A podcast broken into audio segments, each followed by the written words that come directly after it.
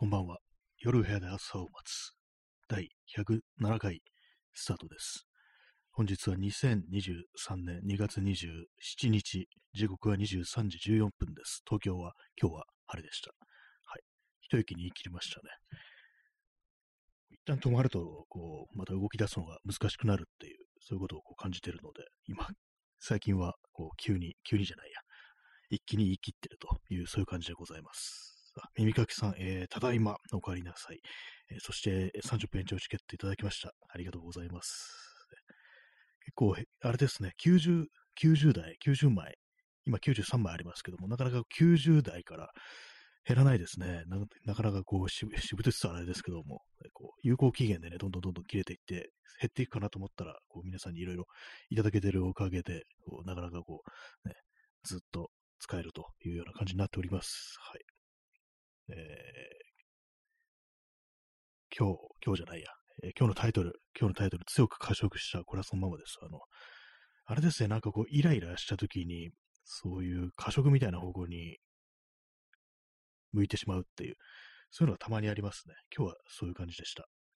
体に悪いですね。ちょっと前にあの、ね、こう、割と痩せたんですけども、多分ね、もう元に戻ってんじゃないかなっていう気します。あの、体重とか上がってないですけども、良くないですね。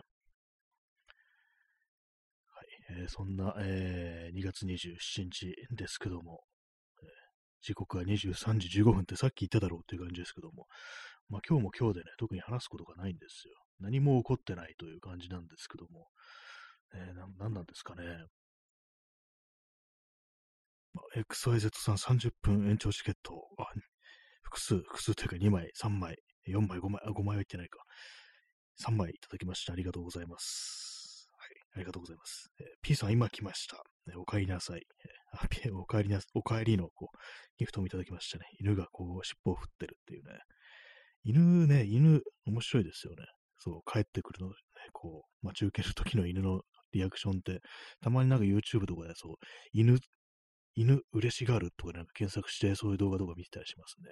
大体でもあれなんですよね。それでヒットするのって、外国の、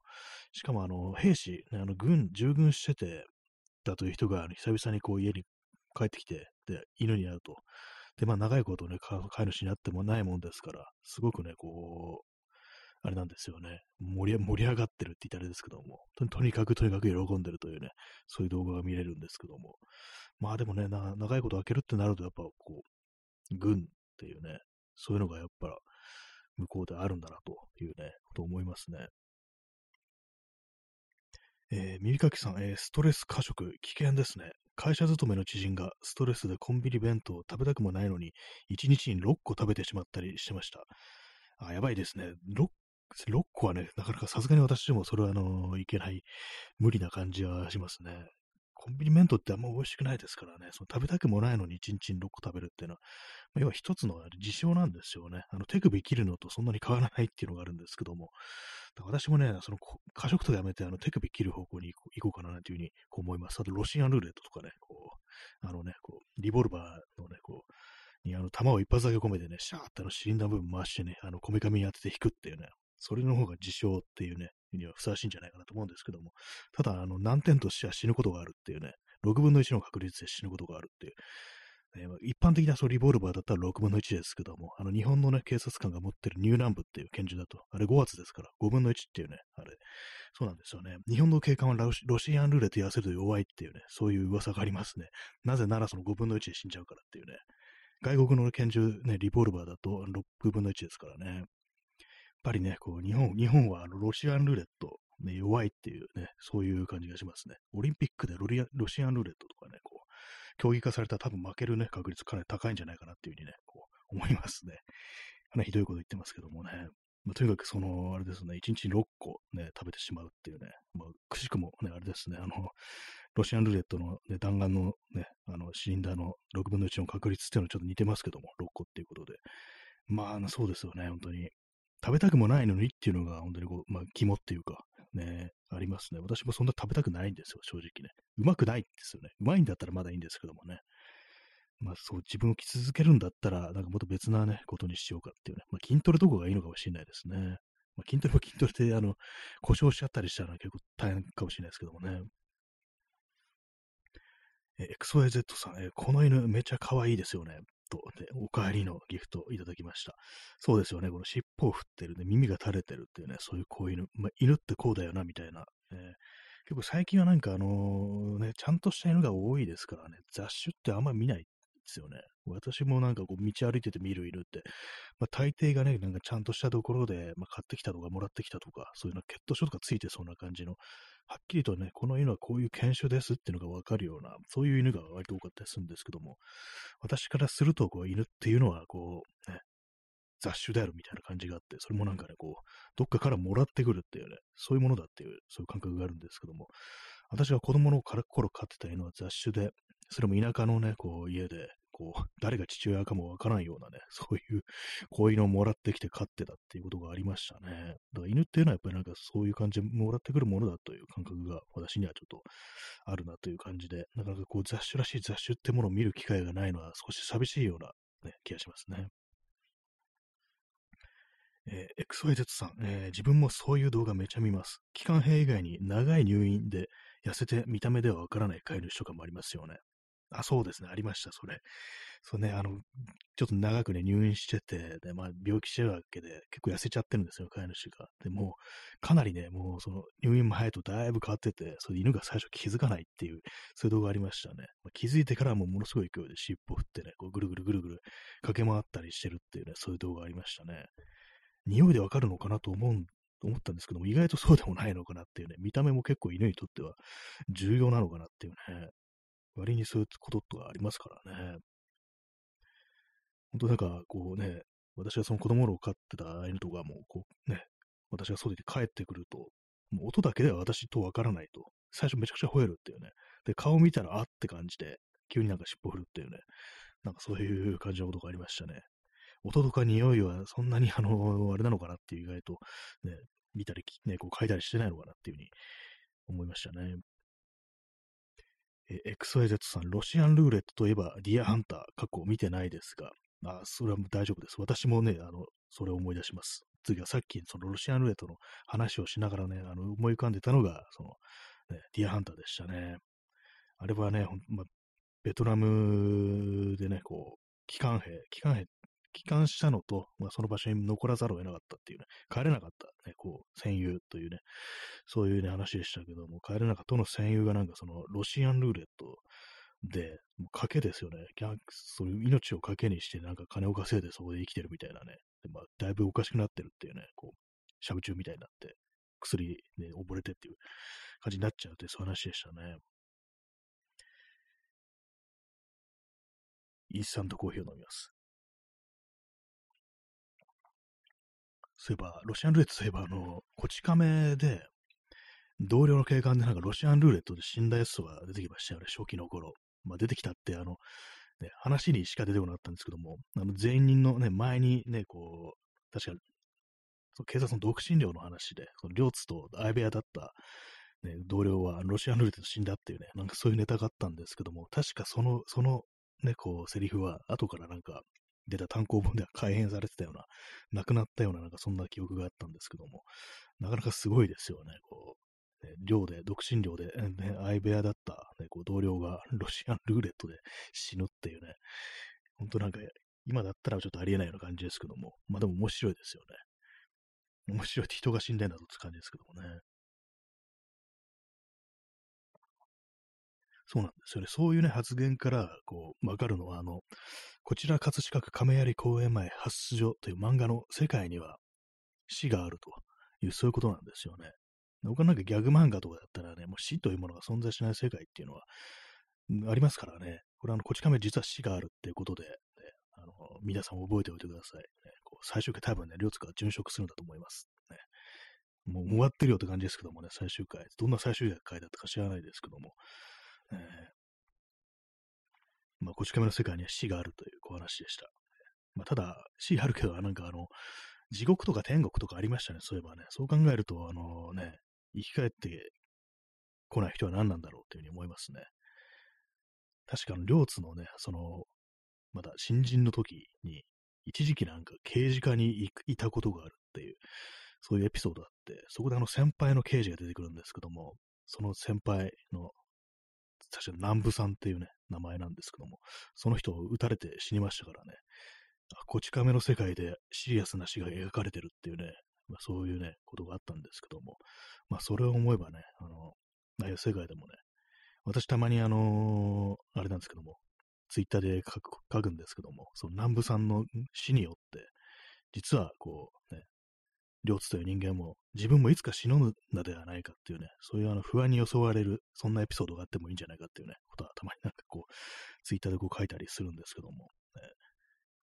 まあ、いつかいずれ死ぬというね、そういう話でございました。はい。ロシアンルーレットの話かなんかちょっと変なとこ言ってますけども、え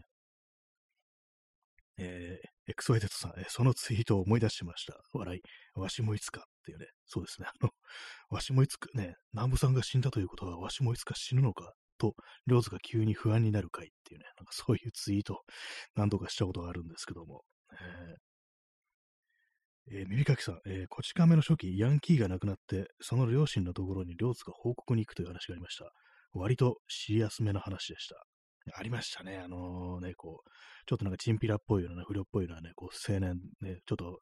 ね、確か部長かなんかにね、彼の面倒をいろいろ見てくやってくれみたいな感じで押し付けられるんですけども、結局ね、なんか急になんか交通事故でね、こう死ぬっていうね、確か松吉っていうね、名前だったんですけども、で、なんかね、こう、最近はなんなんとかうまくね、やってるみたいだよ、みたいな言われてて、まあ、人、安心かみたいだっていうふうに思ってたところに、こう電話かかってきて、で、まあね、こう、そう電話取った両津が、松木氏が死んだっていうね、なんかそういうコマがあって、唐突なあのシリアス旋回っていうのがありましたね。それも両親にね、こう、報告に行くっていうのはなかなかのね、あれですからね。確かね、あの、どこだったかな？岩手県だったかな？岩手県だったと思うんですよね。そこ行ってね、こう。で、まあなんかね、親、父親は、母親泣いてるんですけども、父親はね、あれなんですよね、こう、またね、あいつが迷惑かけたんですか？みたいな感じで言ってたのが、まあ死んだってことで、まあなんかね、こう、結構まあ、つっけんどな対応、対応をするって感じなんですけども、ね、でもその、両津がね、こう、家を後にする、ね、こう、と、時に、あの、海辺に行ってなんかこっそり、こう泣いてるっていうね、なんかそんな コマがありましたね。非常になんかシリアスなこう展開っていうのがね、急になんかこう、あったというね、結構初期ですよね、あれね。最初の頃でしたよね。ありましたね。こち亀のなんかシリアス旋回のね、初期のシリアス旋回ですね。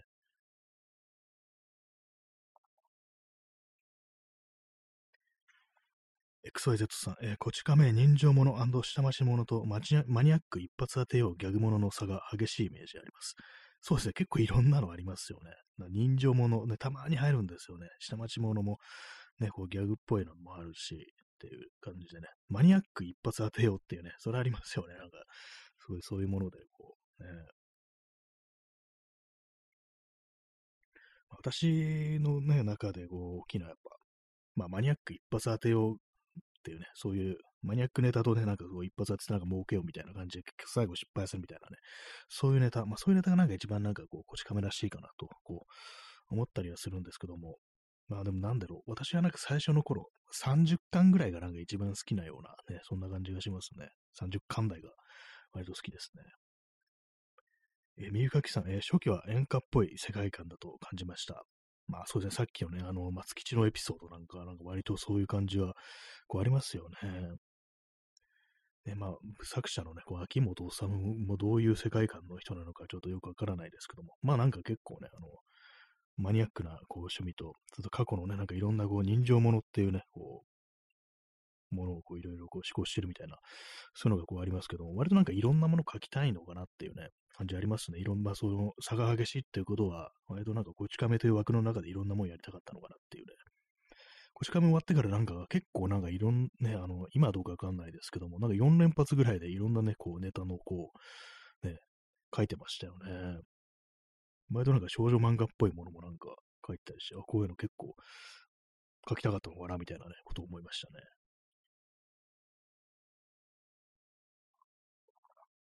コーヒーを飲みました。この放送、こち亀の話が多いですね。なんか、昔の漫画の話ってのが割と多いですけども、明日のジョーとね、あの、こち亀と、なんだろう、裸足の弦っていうね、感じですね。あと、まあ、ドーベルマンデーガとか、そういう話をしてますね。え P さん、えー、乙姫。あ、なんかそんな人いましたね、なんかね。な、ななんでしたっけ？その、なんかその名前の人、結構その、新しめの人物、登場人物ですよね。本田の彼女でしたっけ？漫画家だったような気がするんですけど、ちょっとその辺ね、私、あの、100巻以降はちょっとあんまよくわかんなくって、ねどっちかわからないっつって、ちょっと誰だかちょっとパッとは出てこないんですけども、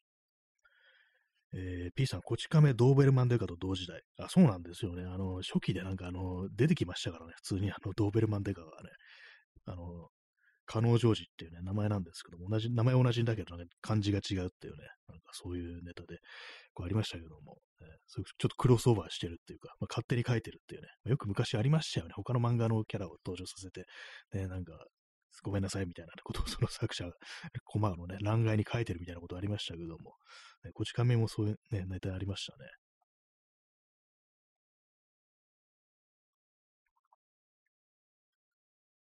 えー、耳かけさん、えー、朝と、あ、いましたね。ね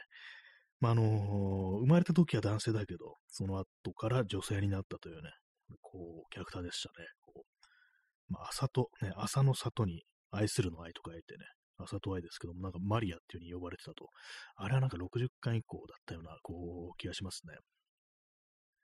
まあ、なんかどんどんどんどんね、あの、登場人物がこう、増えてくる、ね、そういう漫画でしたね。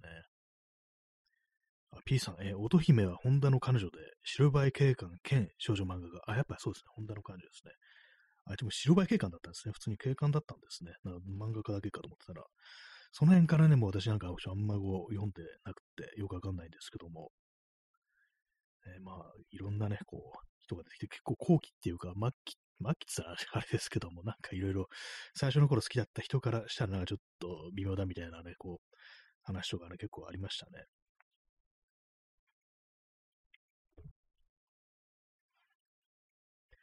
あの、犬どこ行ったんですかね。あの、最初の頃発情に犬がいたんですけども、いつの間にかどこかに消えたっていうね。あ、そうですね。耳かきさん。こち亀初期は犬飼ってましたよね。そうなんですよね。なんか、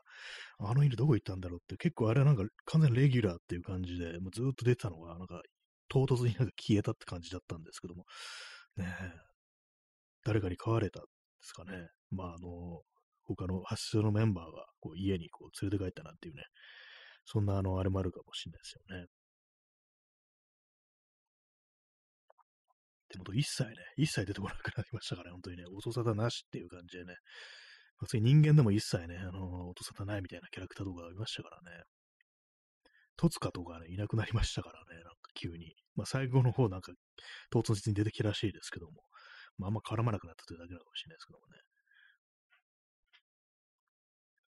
猫もなんかいた一瞬いた気がするんですよ。なんか猫飼い始めることにしたみたいなエピソードがあったような気がして、で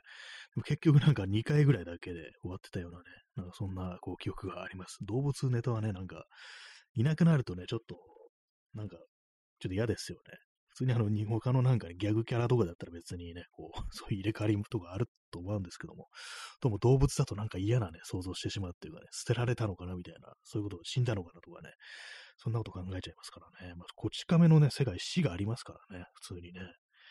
だもう死んだ、死ぬっていう、ことも十分あり得るっていうね、話ですからね。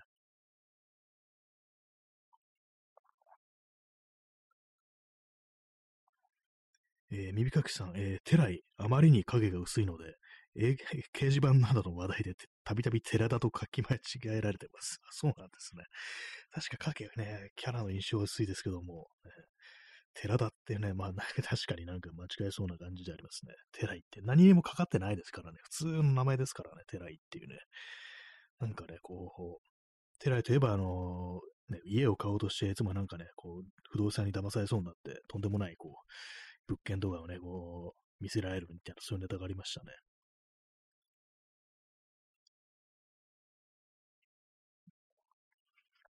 今ちょっとあのコーヒーを飲んだら、あの、むせそうになりました。他にこの漫画、この漫画じゃない、この放送で登場する漫画、北斗の剣、この間、そうですね。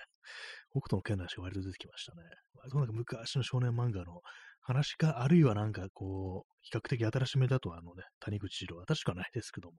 孤独のグルメとかね、なんかそんな話っていうね、感じになってますけども、そうなんですよね。なんか、最近の漫画っていうものをあんまりこう見ないっていうね、感じですからね。えー XYZ さん、えー、アキラもたまに、あ、そうですね、アキラ出てきますね。この間もなんかアキラの話しましたね。そうなんですよね。この間、あの、アキラの金田のバイクみたいのに乗ってる人を見ました。あの、スケールはね、ちょっと小型になってましたけども、結構ね、まあ、一瞬だったんですけども、あ、なんか、結、割となんかこう、金田っぽいラインだみたいなこと思いましたね。すごかったですね。なんかあの、自分で作ったのが誰が頼んだのかわかんないですけども、たまになんかでもいますね。あ、金田っぽいバイク乗ってる人ね。もしかしたら同じ人なのかもしれないですけどもね。東京の23区で見てるってことは。ねえー P さん、えー少年ジャンプが多いが、ジョジョが少なめ。まあそうですね、ジョジョ少なめですね、確かにね。割となんかあれ、もネットだとね、なんかジョジョの話してる人非常に多いっていう感じあるんですけども、私も一応見てるんですけどもね、何部まで見たのかなあのー、5部までか、5部まで見ましたね。その後は見てないんですよね。私が一番まあ好きなのは、あの一部、やっぱ一部かなって思います。あの、やっぱりね、あの、ホホラー、ホラーっぽいものが、なんかちょっとね、あの不気味な感じする漫画であるっていうね、そういう印象が私、あの、未だにジョジョに対してこう、割とあったりするんで、ホラーっぽいっていうね、こう印象があるんでね、やっぱりそうなるとやっぱ一部がね、第一部がこう好きかなというふうに思いますね。あとは4部ですね。4部が好きかなっていう感じですね。他もまあ別にこう嫌いではこうないですけども、ね5部ぐらいからもうついていけなくなったっていうか、なんかよくわかんないっていうね、こう、こうトリックみたいなものがよくわからんわっていう、ストスタンドの能力能力がね、なんかい、まいちなんか私の頭で理解できない感じになってきて、あんまちょっと真面目に読まなかったっていうのはあるんですけども、まあ、あと、そうですね、少年ジャンプといえば、あの、裸足の弦ですね。裸足の弦の話もよくこの放送はこう、出てきますね。まあ、今のね、漫画ってものもこう見てないわけじゃないんですけども、結構ね、あれなんですよね、こう、ネット経由で見るみたいな感じになっちゃいますね。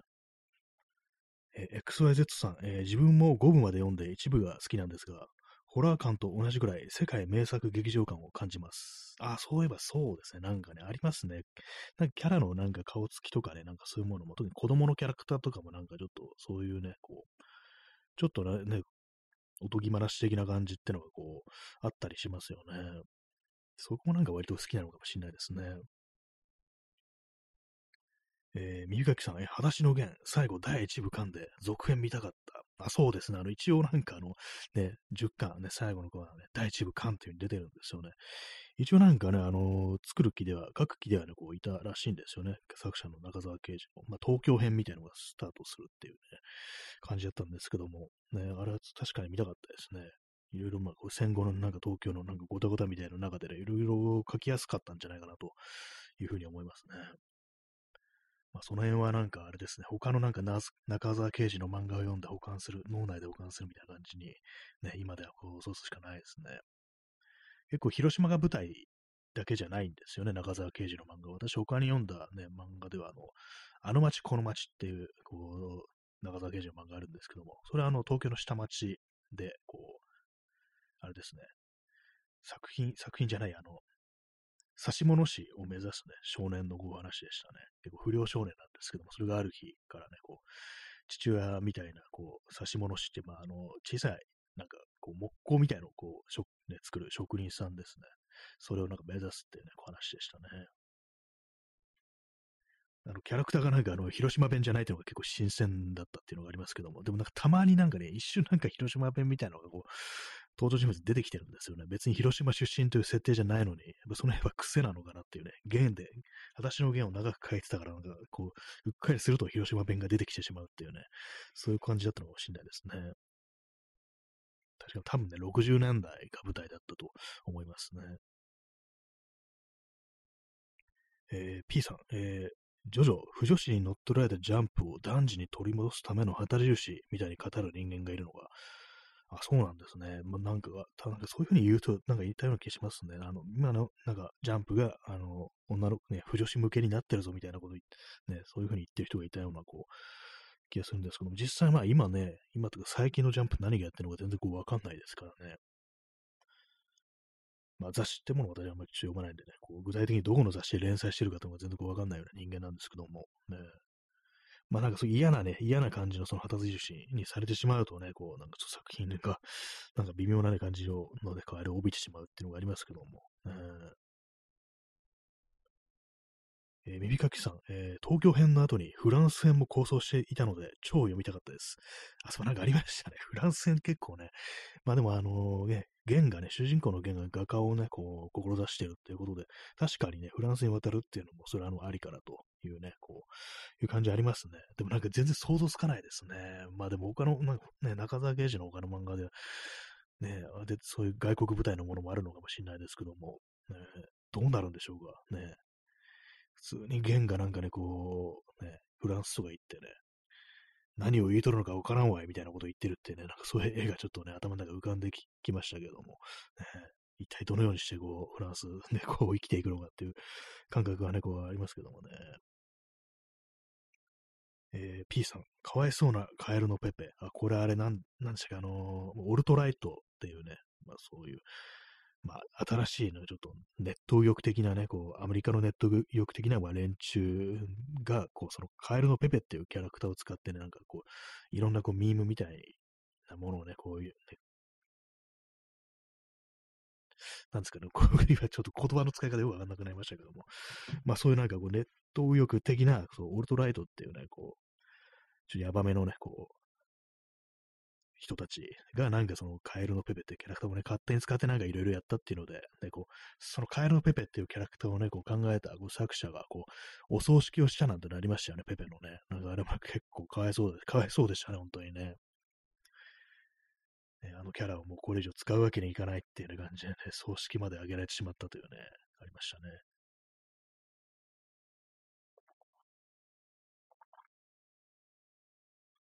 なんか今日は喉が渇いてて、コーヒーをごくごく、ね、音を立てて飲んでしまいますね。他になんか、ね、漫画、最近の漫画ね、そうですね。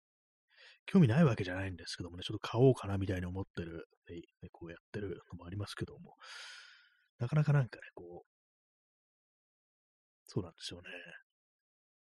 本を買うっていうことがあんまなくなりましたからね、本当にね。完全にこう電子に移行してたりしたらいいのかなと思うんですけど、やっぱの、ね、電子より紙の方がやっぱいいなっていうね、気持ちが本当に強いんで、まあ、どうせ買うならね、紙だろうというね、感じなんですけども。えー、右垣さん、えー、力士も葬式。まあそうですね、明日のジョーのね、力士通る、あれもなんかこう漫画の中でね、お亡くなりになりましたけども、ファンとかがね、こう大層悲しんだね、こうおかげで、こう、あれですね、力士の葬式がこう挙げられたということがありましたね。私もたまにツイッターでこうつぶやくんですけども、意味もなくね、こう、力士の葬儀に参列してるってね、なんか別に参列してないんですけども、ね、そういうことを書くときがね、こうありましたね。確か東京のね、あの、五国寺っていうお寺でこうやったという記憶、記憶っていうか、そう生きてないですけども、ね、なんかそういう話を聞いたことありますね。五国寺行くとなんか力士のことをね、こう思い浮かべますね。あのね、あの辺のこうね、空にね、あの力士の笑顔がね、こう浮かんでる、ね、そんなね、あの光景を原始しますね。えー、みかきさん、えー、このラジオ、美味しいもんもちょくちょく出ますね。そうですね。主にコメント欄でよく出てくるっていう、ね、感じで、私はね、そんなに読んでないんですよ。読んでないっていうか、あのー、漫画の方はほとんど読んでなくて、まあ、アニメはね、アニメなんかちょちょぼちょぼってね、こう見たような感じで、それの印象がこう強いですね。美味しんぼは確かにね、こういろんなところでまあいじられるというか、なんていうか、ね、そういうところがね、結構ネタになるっていうのがこう、ありますね。まあ、刈谷哲、原作者の刈谷哲のなんか悪の強さというか、なんというかね、こう、突っ込まざるを得ないなと、そういうところがね、こう結構あったりしますからね。ちょっと今、私、後ろの本棚を振り返ってみます。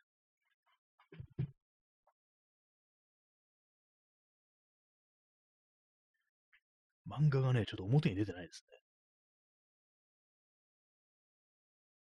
今ね、こう、表に出て、こうこっちに背拍子が向いてるのは、あの、久住正幸、泉正幸のあの、かっこいいすき焼きと、柘義治の枯野の宿のね、こう2冊だけでしたね。そうですね、あのー、柘義治もね、なんか、割と読みましたね、そういえばね。杉吉って図書館とかに置いてあるんですよね。なんか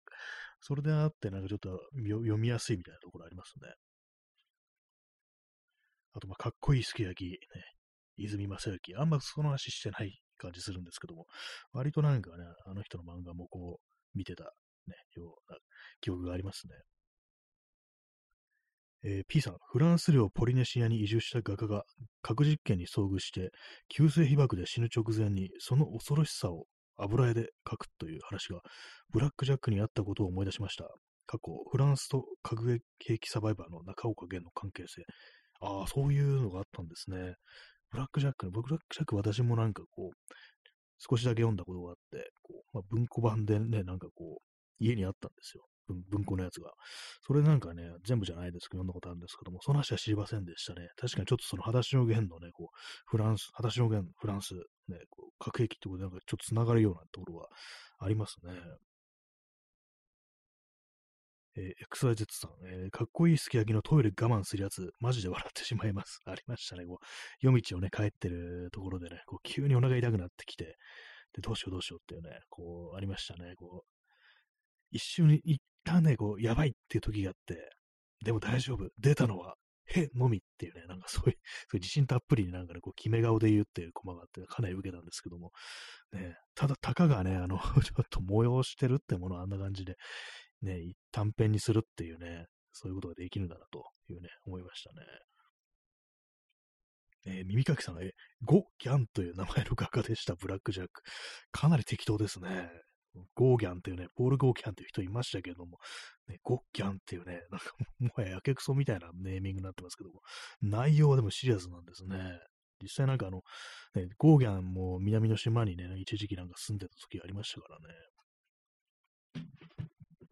結構なんかあの、ブラックジャックってやっぱ昔は昔なんで、ちょっと今となると、こう結構首をかしげたくないような描写がこう、あったりしますね。前も確か話したんですけども、あの、病気になってあの、女のね、人が、あの、子宮をね、なんか摘出しなければいけないっていう、まあそういうことになって、それがあの、ブラックジャックの、まあ、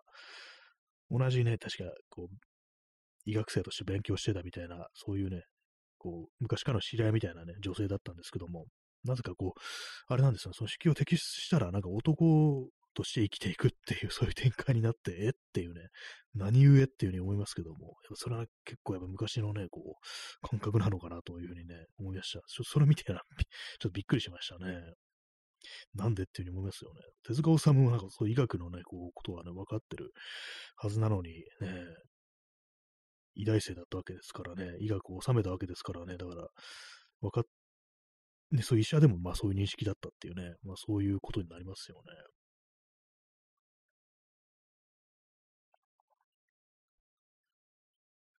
まあ、ね、昔の漫画、ね、今見るとだいぶおかしいっていうね、特にね、女性感みたいなもの、本当になんかおかしいなっていうのがね、こう、ありますね。私がなんかちょっと今最近ね、あのー、ちょっとずつちょっとずつ読んだら、七班ライダーっていう、これ75年から85万5年まで連載されてた昔のなんか、バイクもののね、なんか少年漫画なんですけども、その中でね、こう、登場人物が言うセリフで、あの、皿洗いが好きな大人、ね、洗い物が好きな男なんかろくなやついないぜっていうね、なんかそういうことを言うセリフがあって、うん、時代だなってことをね、ちょっと思いましたね。こう主人公のね、男の子が、あの、学校のね、あの、用務員のおじいさんに、俺が代わりに皿とか洗っとくっつって、ね、いや、いいよっていうね、で、そうだ、そうだね。俺別に好きじゃないからっていうね、皿洗うのって言ったら、そうだ、そうだってね。皿洗いが好きな男なんかろくなやついねえぜっていうね、そういう感じのおじさんが言うっていうね、割となんか今となってあっていう感じのセリフがありましたね。まあ漫画っていうのは割とそういうものがなく、顕著に現れるのかなというね、ことは思いますね。えー、耳かきさん、えー、新谷さんがだいぶ前に紹介してた夕日が丘の総理大臣、読んだらひどきもすぎてびっくりしました。あ、そうです。だいぶ前にね、これ、話しましたね、本当あれひどかったですね。私もなんか名前だけ、タイトルだけ知ってて、なんかこれ有名なあれで、確かドラマ化とかされてたような70年代にとか思って読んでみたら、いきなりね、あの、教師がね、あの、教え子を痴漢するって、もう、いきなりもう死刑ですよね、その時点でね。これはあの、本当にね、ちょっと、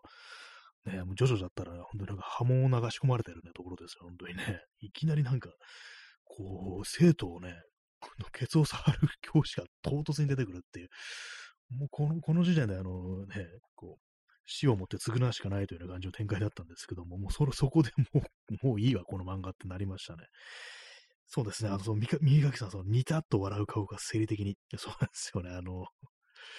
やばかったですね、あの顔ね。また前ね、あの、この放送で、あの、毎回サムネイルを、その、昔の漫画とかで、あの、性欲にね、負けた男のね、キャラクターのね、顔を、なんか私がこう、鉛筆であの、書いてね、それをなんか、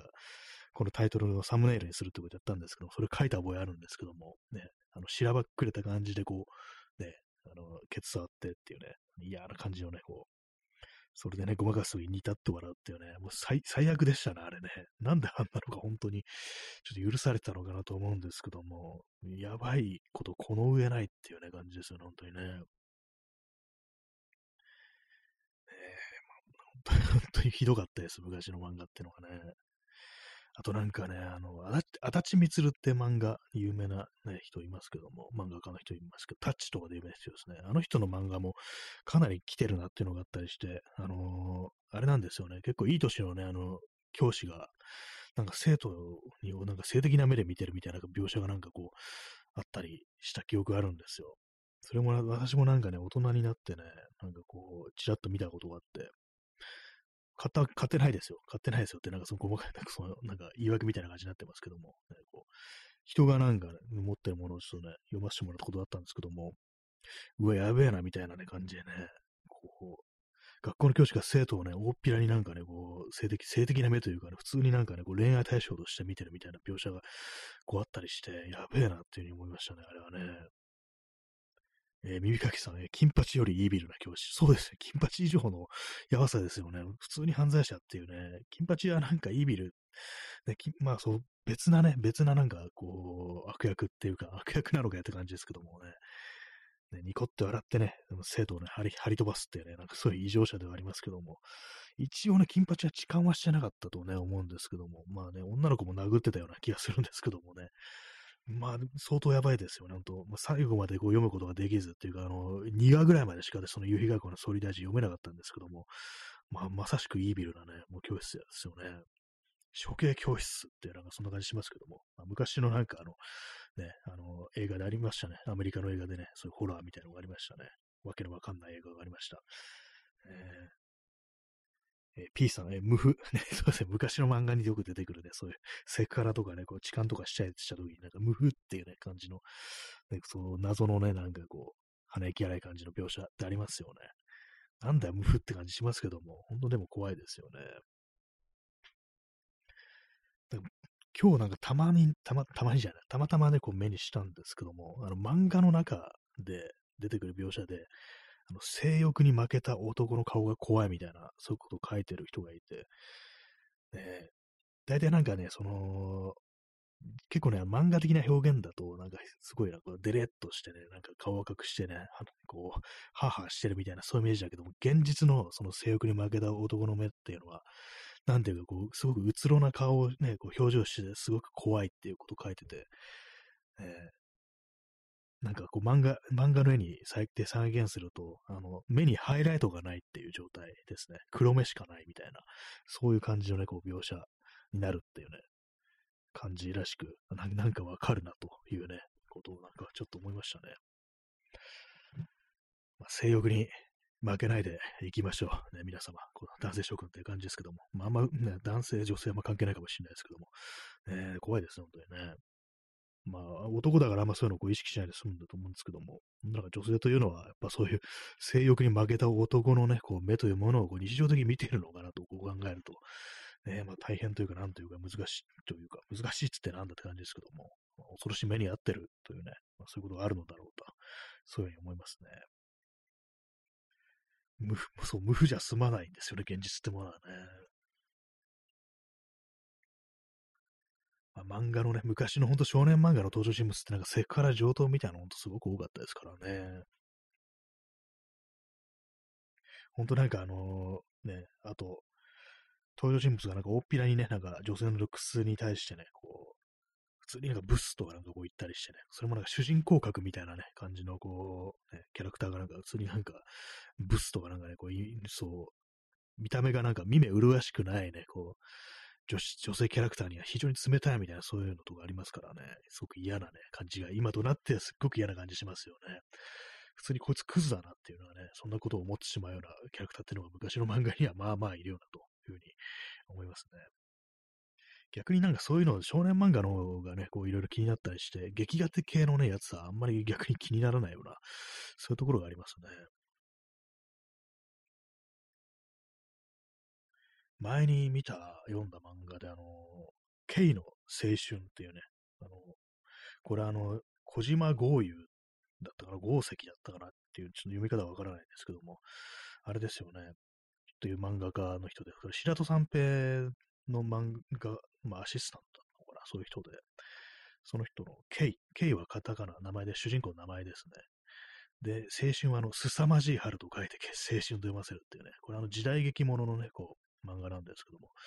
それもなん、それなんかね、あの、昔の劇画にしては、こう、主人公がね、こう、あれなんですよ、こう困ってるね、こう女の人を見ると、特に男に虐げられてるね、こう、女性を見るとね、もう、普段はすごくなんかこう、真摯なね、こう、感じなんですけども、そういうの見ると激怒してね、こう、刀を抜くっていうね、そういうキャラクターでしたね。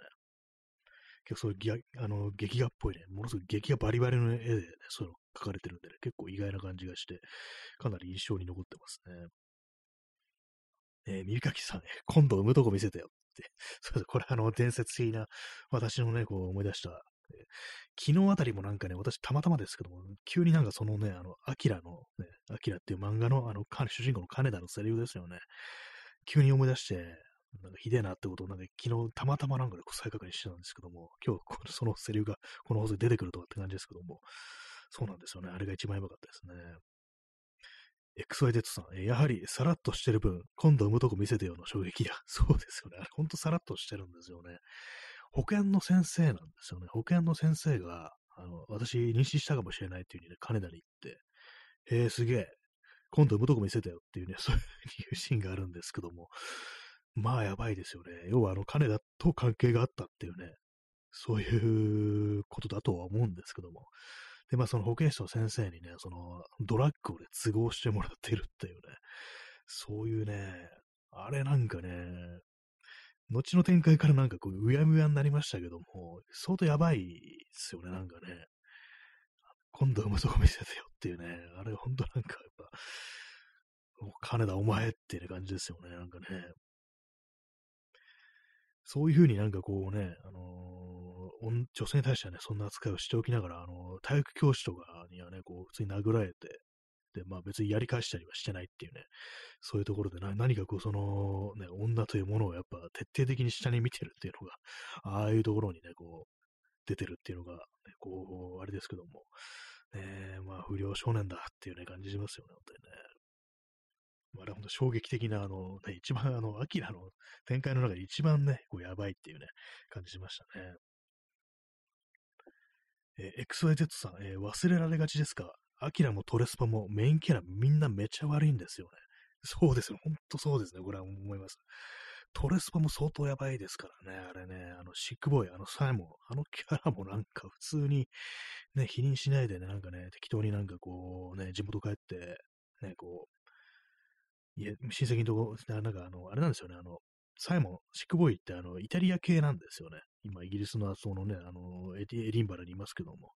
で、まあ、イタリアに里帰り的な感じで、まあ、親戚とかね、こうおばあちゃんとかなんかそんな感じだったから、行って、で、まあ、そこでね、あの、その、その土地のね、こう女の子と仲良くなっ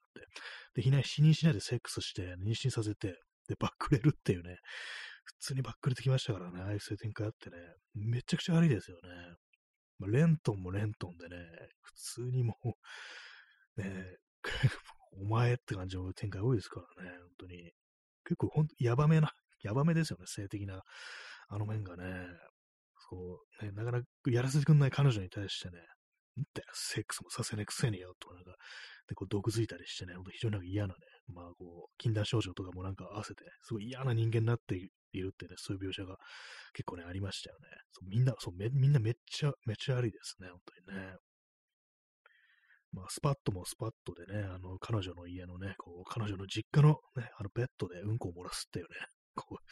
そういうシーンありましたけども、映画の方ではね、あれなんかたまに思い出しますね。あれ、うんこついたシーツをね、こう持って、あの、食卓のとこに出てきたら、あの、くっせーってなってすぐバレると思うんですけども、あの家族みんな鼻が悪かったのかなというふうにね、思うんですけどたまにね。ねちょっと あれはなんか、本当ね、絶対にね、こう避けたい 展開でありますよね。彼女のね、ベッドでうんこを漏らすっていうね。かなり、しかもあの、お腹壊してましたからね。はい。うんこなしになってます。えー、耳かきさん、えー、アキラ、あまり言及してないですが、あの荒れた街と近代的な巨大ビル、かなりの格差のある世界なんだろうなと、今見ると強く感じます。あ、そうですね。あんまりなんか社会っていうものがそんなには出てこなかった感じするんですけども、えー、まあ、金田たちが暴走してる中で、なんかちょっといい感じのね、なんかあの飲食店、レストランみたいなところでね、こう、悠々とこうスーツみたいな、綺麗なね、こう服を着てね、こ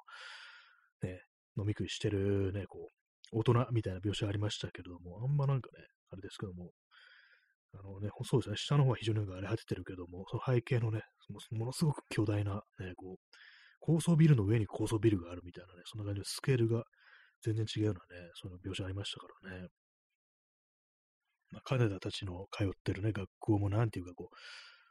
あれですよ、普通の進学校とかではなく、ね、まあ、職業訓練的なね、こう側面を持った高校で、ね、まあ、要はお前たち落ちこぼれなんだぞ、みたいなことをなんか確か教師が言ってたような気がするんですけども、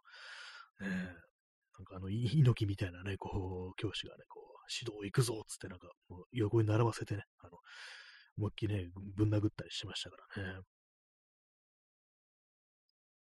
僕なんか最初の方だけで、あのね、学校の描写っていうのは最初の方だけで、こう、あんまこう、その後はね、こう、世界そのものが崩壊してしまったってのありましたけども、まあまあのね、こう、良くない世界だったんじゃないかななんてことは、ちょっと思いますね。えー、インスタントコーヒーを飲みます。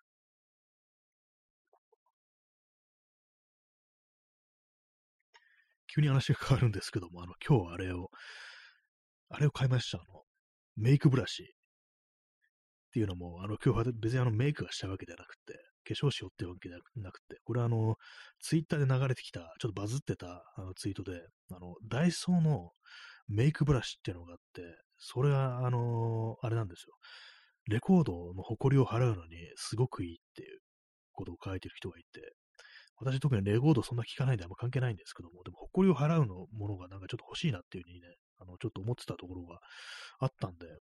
あ、なんかなかなか良さそうだなと思って、こう最近割となんかダイソー行くたび見てたんですけども、置いてなくって、で、今日たまたまね、寄ったダイソーにあったんで、思わず買ってしまいました。メイメイクブラシというものを私は実際初めてこう買いましたけども、実際ね、なんかね、こう、その毛がね、多分馬の毛なのかなこれすごくきめ細かくてね、こう、これ確かに埃払うのにほんとちょうどいいなっていう感じで、しかもあのー、あれなんですよね、こう伸縮式、まあ、スティック式であの畳めるというか、短くしておけるんですよ。でキャップついててっていう感じで、普通になんか普段持ち歩くこともできるっていう、そういうものでね、これはなかなかこう、誇り払いたい人にとってはね、こう すごくいいと思いました。太さがなんていうんですかね、これね、あのー、まあ、親指ぐらいの太さなのかな、こう。そういう感じですね。だからなんかちょうど誇りをね、ちょっとその辺の誇りを払うのにちょうどいいというものでしたね。なんかそれをあの手元でね、こう、もてあそびながらこう、話してるという、そんなわけでございます。ね、誇り、ね、誇り溜まりがちですからね、いろんなところにね、こう、冬とかね、あの、布団がね、部屋に出てる状態、ね、特にね、こう夏とかだったらタオルケットだけなんですけども、冬ってね、結構、そう布団から埃が出るってなって、あっという間になんかね、積もりますからね、白くなりますね、ほんと黒いものとかがね。割と私は、あの、その、パソコン周りとか、こまめにね、なんかこう、あの、ブロワーでね、吹き飛ばしてるんですけども、これ、やっぱそれはちょっと取れないんですよね。直接なんかね、そういう何かでこう、縫わないと、埃を払ったりしないと取れないみたいで。まあ、ブロワーっていうのはあれで、そのカメラのね、こう、メンテをするときに、埃を吹き飛ばすために、あの、シュポシュポやる、ああいうやつです。シュポシュポやる、ああいうやつ。ね、まあ、ちょっと想像してみてください。とね、今度産むとこ見せてよ。ね、やっぱこれがやっぱ最最強ですよ、本当にね。こんな悪いセリフあるかっていうね。まあ、昔の漫画ってって感じありますけども、ね、そう忘れちゃいけない。みんなね、こう、わ実は悪いんだぞっていうね、こう主人公たちって、それはちょっとね、ちょっと思っとかないとなっていう、ね、感じありますね。はい。えー、時刻は0時3分ですね。ちょっと最近目が悪くてよく見えないです、時計が、ね。2月の28日ですね。ってことは今日で、今日で終わりか。びっくりですね、本当にね。短いっていうね。はい。そういう そういう感じです。まあ、何何か言おうとしちゃうんですけども、ちょっと思い出せなくて。何だったかな。そうですね、2月の28日。まあ、今年がね、あのもう3月かっていう感じで2ヶ月経ってしまったというね、事実、恐ろしいですね。一月経ったら、もう桜が咲いてるっていうね、感じですけども。え、なんか毎年、あの、桜の季節に何をしてたかってことを私はかなり忘れてしまいがちな、こう、人間なんですけども、何なんですかね。と季節ごとの記憶ってものが、本当昔に比べてすごく曖昧になってますね。まあ、こう、年を取るというのはこういうことなんでしょうね。えー、P さん、えー、大東京帝国という拭いきれない脳天気な日本不良的悪趣味。まあ、これそう、漫画版のね、あの原作の、えー、アキラ、ね、こう最終回、ね、こう、前はその、荒れ果てた東京でね、こう、俺たちはこう大東京帝国という旗を掲げて、ここで生きていくぜみたいな、感じですけども、そうなんですよね。まあなんか、こう、大日本帝国的なね、感じですからね、まあ、能天気な日本不良少年的悪趣味というね、ことで、まあその暴走族みたいなものがね、結構右翼的ななんか特攻服とかね、その来ますからね、なんかそういうことつながりが非常にあったりしてっていうね、まあ拭いきれないというね、能天気なっていうね、そういうところがちょっとあったりしますね。オチとしてああいうものがなんか出てくるのはなんか少しあの、ね、なんか、それまでにどんどんどんどんね、こう、スケールをでかくしていった中で、最終的にそういう大東京帝国ってところに帰結するっていうのは、なんかちょっと、っていう感じはしなくもないですね、確かにね。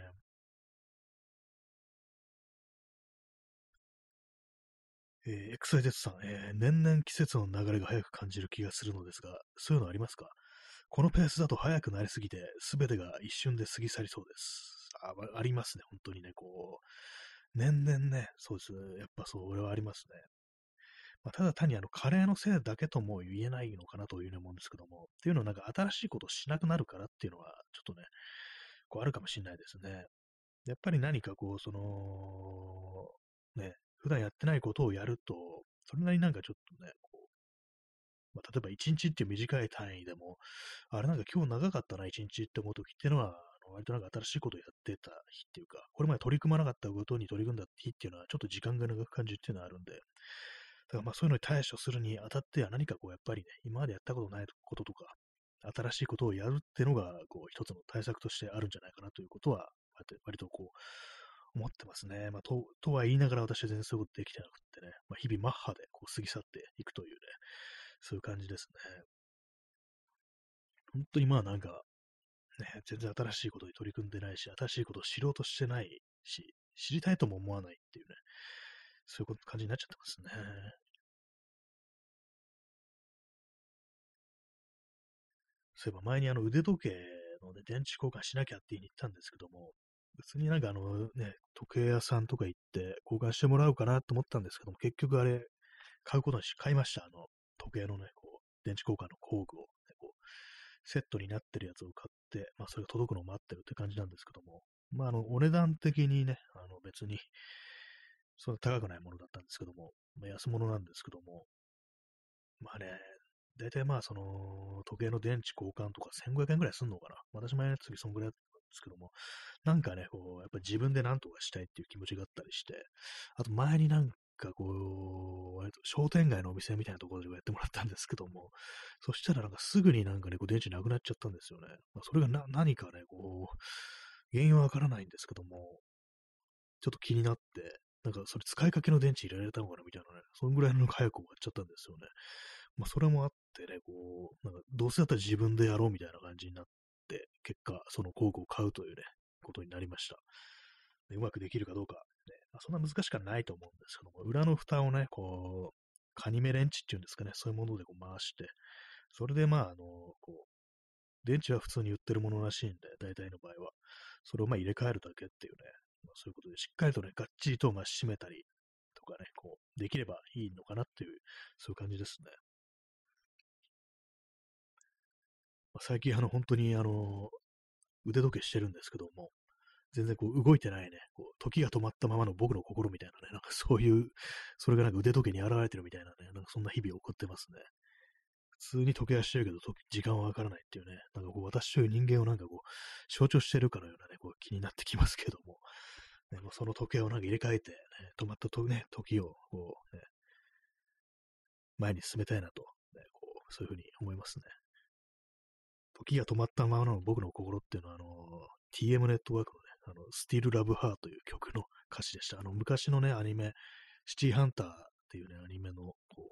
う、エンディングテーマとして非常に有名であるというね、ものなんですけども、時が止まったままの僕の心を2階建てのバスが追い越していくっていうね、そういう歌詞なんですけども、2階建てのバスってね、あの、シティハンターってあの舞台が新宿なんですけども、新宿で2階建てのバス走ってないよなと思って、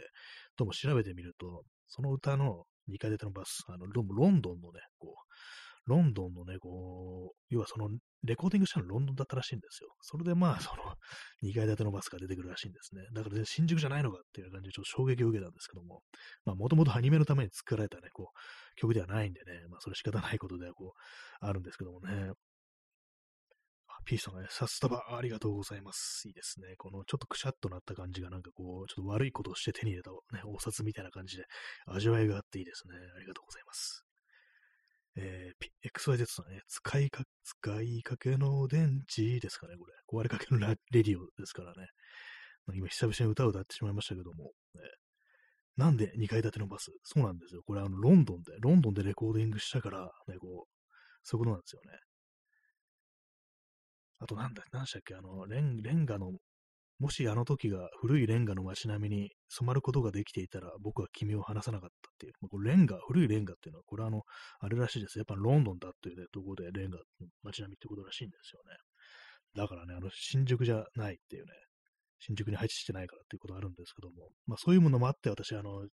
ちょい前に、あの、ツイッターつぶやいたんですけども、時が止まったままの僕の心をね、ホストトラックのホスホストクラブのアドトラックが追い越していくっていうね、まあ、新新宿らしいこう風景に、ね、ちょっと改変して、あの、前につぶやいたことがあるんですけども、歴史としてね、こう新宿バージョンのスティルラブハーっていうものをね、ちょっと聞いてみたいようなね、そんな気がしますね。本当に最近ホストのトラック多いですからね。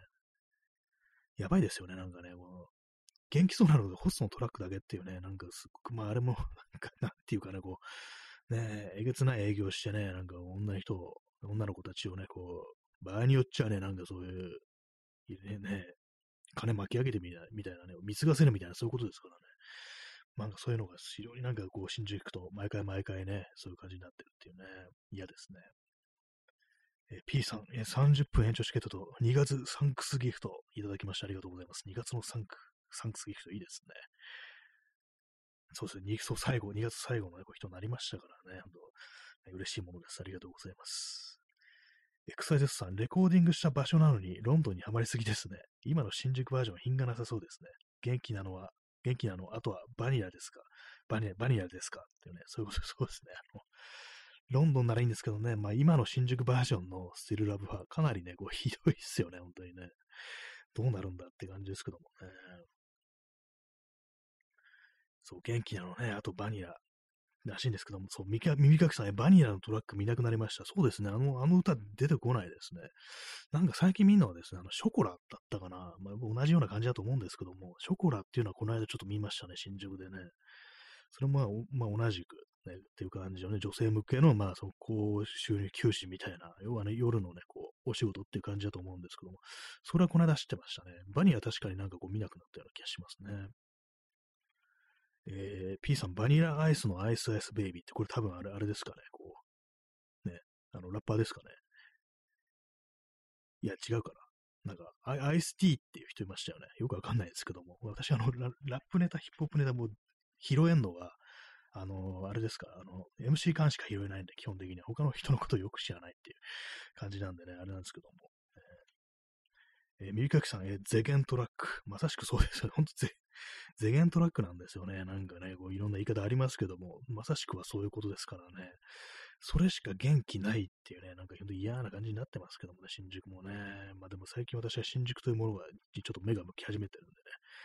新宿をテーマにちょっと写真とか撮った方がいいのかなというふうにちょっと思ってるようなね、そんなところでございます。えー、そんなわけで本日107回だったかなの放送をね、やってまいりましたけども、いかがでしたでしょうか。時刻はもう20、0時過ぎましたね。はい0時13分ですね。そういうわけで、まあ、耳かきさん、おつおつのおつです。いただきましてありがとうございます。それでは、えーそんな感じで皆様ご清聴ありがとうございました。それでは、さよなら。